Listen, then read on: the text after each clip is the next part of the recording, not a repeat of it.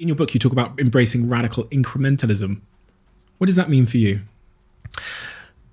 This is the idea that there are contexts where um, really being willing to make progress on the basis of little and often, right?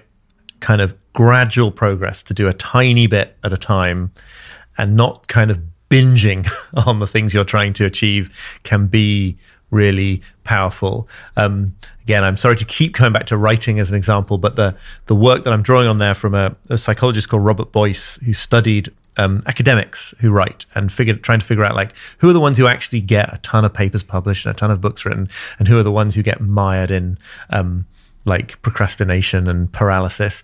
And he found that the the really productive people in that sphere were the ones who made writing a um, a modest part of their daily life, right? It occupied like a couple of hours, maybe, as opposed to the ones who made it into this huge thing that then became very intimidating and they got all sorts of like psychodramas going on with it because it was something they were willing to sort of do for a little bit, leave aside, come back to.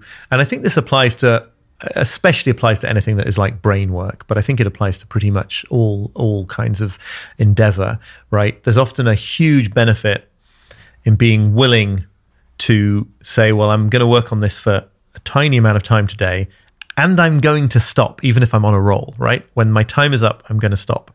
And then I'm going to come back. It makes it something that you can sustain day after day after day. If you do the opposite of incrementalism, right? If you give this, if you give this sort of absolutely center stage in your life, then if it goes well, great. But if it doesn't go well, it becomes this kind of huge, intimidating uh, thing. And I've found that you know, if I'm working on a book, say, really sort of almost embarrassingly small work days on it, regularly done day after day after day so much more productive, like in terms of the actual output. What about um, deadlines though? Because when I wrote my book, I think this dead the deadline of having to send it to the publisher just hung over me and was like forcing me to okay, Steve, today you have to write three, you know, three thousand words.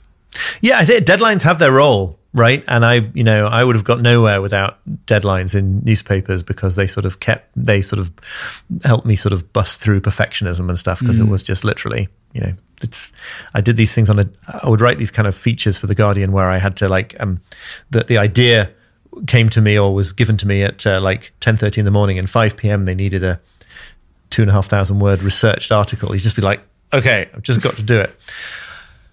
But um, in a way, I'm sort of training myself out of that now, and I think that to to make it, it, it isn't a it's perfectly okay and it's fine, but but it but it isn't sustainable. I think that you know the the to really over the long haul be able to do something like like writing I've found requires that I have uh, acquire this ability for sort of dogged persistence rather than you know cruising to the to the deadline.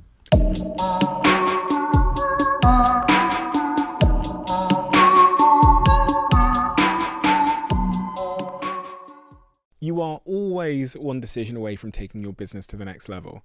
And a decision that's helped me to transform my business is moving over to NetSuite, who I'm excited to say are a sponsor of this podcast. If you don't know already, NetSuite is the number one cloud financial system bringing accounting, financial management, inventory, HR into one platform and one source of truth. It's reduced IT costs because it lives in the cloud, so you can access it from anywhere. And the cost of managing and running multiple systems because it's in one unified business management suite. My team and I don't have to worry about tasks being manual and clunky and it means that I can be more efficient and to focus on more important things like bringing you the best episodes and guests on this show. So I become one of the 37,000 companies that have already made the move over to NetSuite. NetSuite has extended its one of a kind flexible financing program for a few more weeks, so head to netsuite.com slash Bartlett for a free product tour.